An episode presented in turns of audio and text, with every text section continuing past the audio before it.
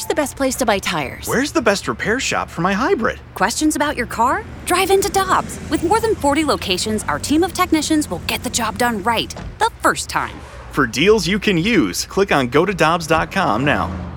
For over 2 decades, E&B Granite has been St. Louis's trusted name for kitchen, bathroom, and outdoor space renovations that are guaranteed to bring new life into your living spaces. Their skilled team will provide you with personalized customer service, fast turnaround times, and prices you won't find with big box stores. Support local and schedule free consultation at enbgranite.com or call them at 314-645-9300, or better yet, stop by the showroom and explore their massive inventory. Again, that's enbgranite.com.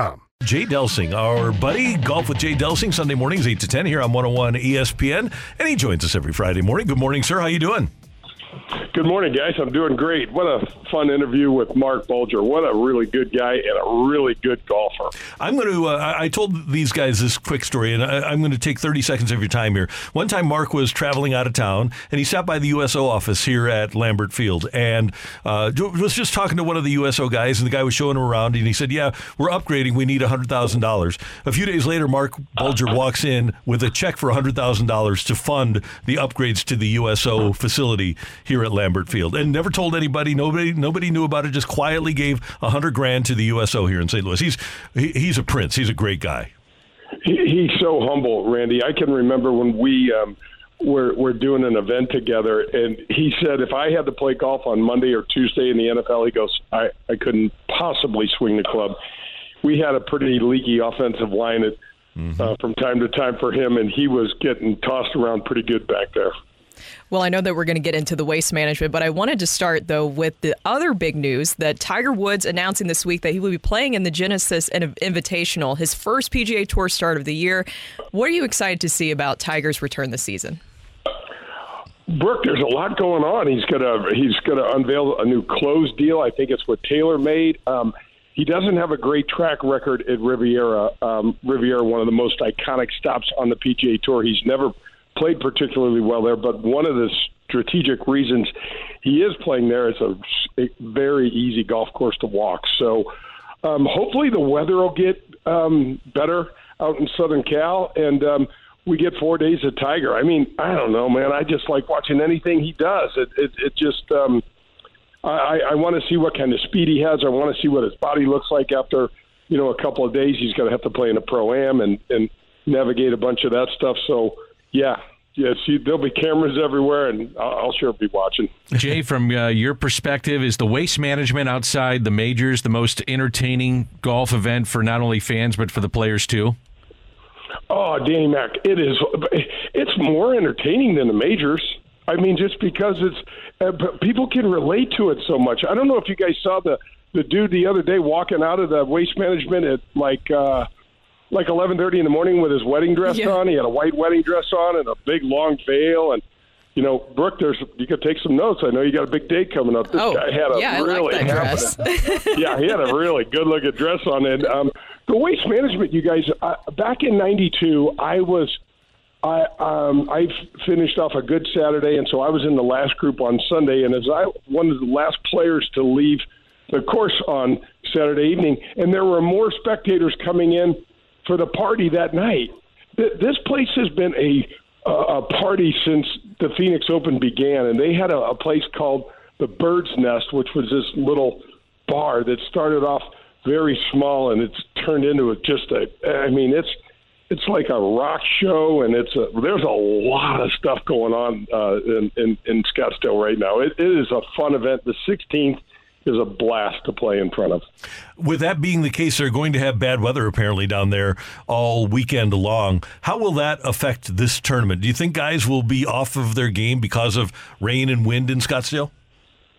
Oh, it's difficult. It's surprising how cold the desert can get. You guys, I know it sounds crazy, but when it is not sunny and it can get very windy, it is extremely cold out. And we used to always get a frost delay in the mornings, but then by the afternoons, when the weather was good, you know, it'd be in the upper 70s.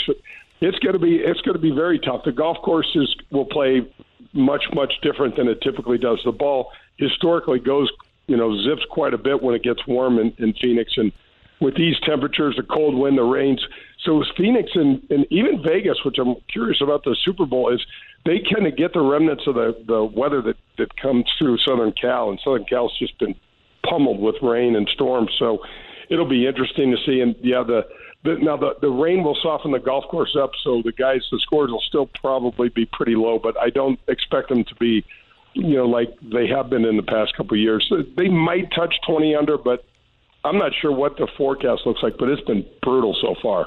While some players seem to have moved on with some of the players leaving to go to the LIV Tour, it seems like others are still being very vocal on what it should look like if they do come back, some of those LIV players. I don't know if you saw Scottie Scheffler's recent quote, but he said, I think there should be a pathway back for them, but they definitely shouldn't be able to come back without any sort of contribution to the tour, if that makes any sense.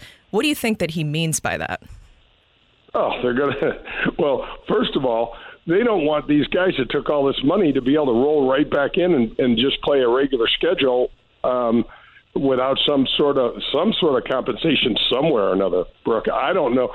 I mean, there's so much going on behind the scenes right now, you guys, with this new PGA Tour Enterprises, with, $1.5 billion being separated between 100 – or distributed throughout 193 players. I mean – It's so messy. There's more questions than there are answers.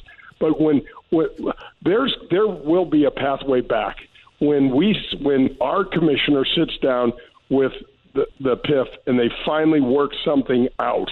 There'll be a pathway back. There's probably going to be a hell of a lot more money thrown at this sport by the Saudis, and it's probably going to go back to the PGA Tour and probably even to some of these players. And it's almost getting insane. No, it's insane. All this money. It's not even. I mean, $750 million, you guys, is going to be distributed between 36 players. Really? How much do you think Tiger and Rory? How do you leave Jack Nicklaus out? But I'm sure Jack will get something, but nothing compared to these other guys. I just don't know how much money Rory's going to get. Tiger's going to get. Scottie Scheffler's been world number one for how does this shake out? And if you're number 37 and you got left out of that huge pot and you get tossed back into the pot that only has to split up $30 million, how does that work out? I mean, I just don't understand any of it. Number 16 at the Waste Management has had over 14,000 attempts for a hole-in-one. Our guest, Jay Delsing, has one of them. Only a handful have been hit. It's one of the great holes in golf. The Coliseum sitting, place goes nuts. What happened on your hole-in-one on 16? Well, I got really lucky, Dan. I was probably trying to hit a fade, and I hit a hook, and it went right in the hole. I was standing. I'll never forget this. I teed my ball up, and I don't remember who I was playing with, but the spectators are right on top of you. I mean, there's not that much room there. So, as I typically do, I stood behind my ball, and I hear somebody behind me say, "Who's this guy?" And he didn't exactly use all those words. And his friend said, "I have no idea, but I'll bet you $5 he misses a green." And that's not unusual with the way that I grew up playing golf with my friends. We tried to follow the rules of golf, but the etiquette, we talked a little trash. And so I just kind of grinned and I happened to hit a shot. I hit a good shot. It happened to go in the hole. It was a Saturday. The pin was in the front left and the place went crazy. So my first reaction was to turn around and look at who are these two guys, and which one of you said that? And I just got the beer shower. There were just it was just unbelievable. My caddy says to me, "Dude, you want a car?" And I look over to my left, and there's a car on the tee. This is how bad the PGA Tour was back in the day, you guys. So, and my caddy says to me, "Can I have the car?" I said, "Of course you cannot have the car. Carry the bag, and good luck in the caddy races." Because at the time, I don't know if you guys knew this, I know Randy and Danny, you probably do, Brooke, they used to have caddy races. So after the three players would hit, the caddies would line up on the front end of the back tee, and someone would say, "On your mark, get set, go," and the caddies would haul butt towards the green, carrying the golf bag, and see who could touch the green first. And that ended when one of the caddies blew out their ankle, but that's a different story. So yeah, as we're walking towards the green, I look back at this car, and on the front left windshield, there's a small 3x5 card on there that says Sunday only. So I didn't make the hole-in-one on the right day, so I did not get the car either. My caddy didn't get the car. I didn't get the car. But it was a thrill, you guys. I had never had applause like that in my career at all. And the people were – they might have been a little inebriated? Along their way, yeah. They were having a good time, but it was something I'll never forget. Jay, who do you two have on the show, you and Danny have on the show on Sunday? You know, we're just breaking down kind of some of the happenings that are going on. Basically, this new pool of money and what it all means. And so Danny and I are just, you know, we're just breaking down golf and talking about Wyndham Clark shooting 60 at Pebble Beach and things like that. Yeah, good. That's Wyndham. Wyndham. You got to get the Wyndham Clark, who goes and plays with Biff and Tad at the club. Yeah, exactly. Ascots and the whole Thurston Howell III, all that stuff. Yeah, there's no North County there. Yeah. Nope. When we tuned in, Jay, thanks so much. We appreciate it. How many people do you guys know that are called Wyndham? Not many. Not one, just Wyndham Clark. And I think a hotel chain, and that's it. Have a great day, guys. TJ Seelig, Jay Delsing on 101 ESPN.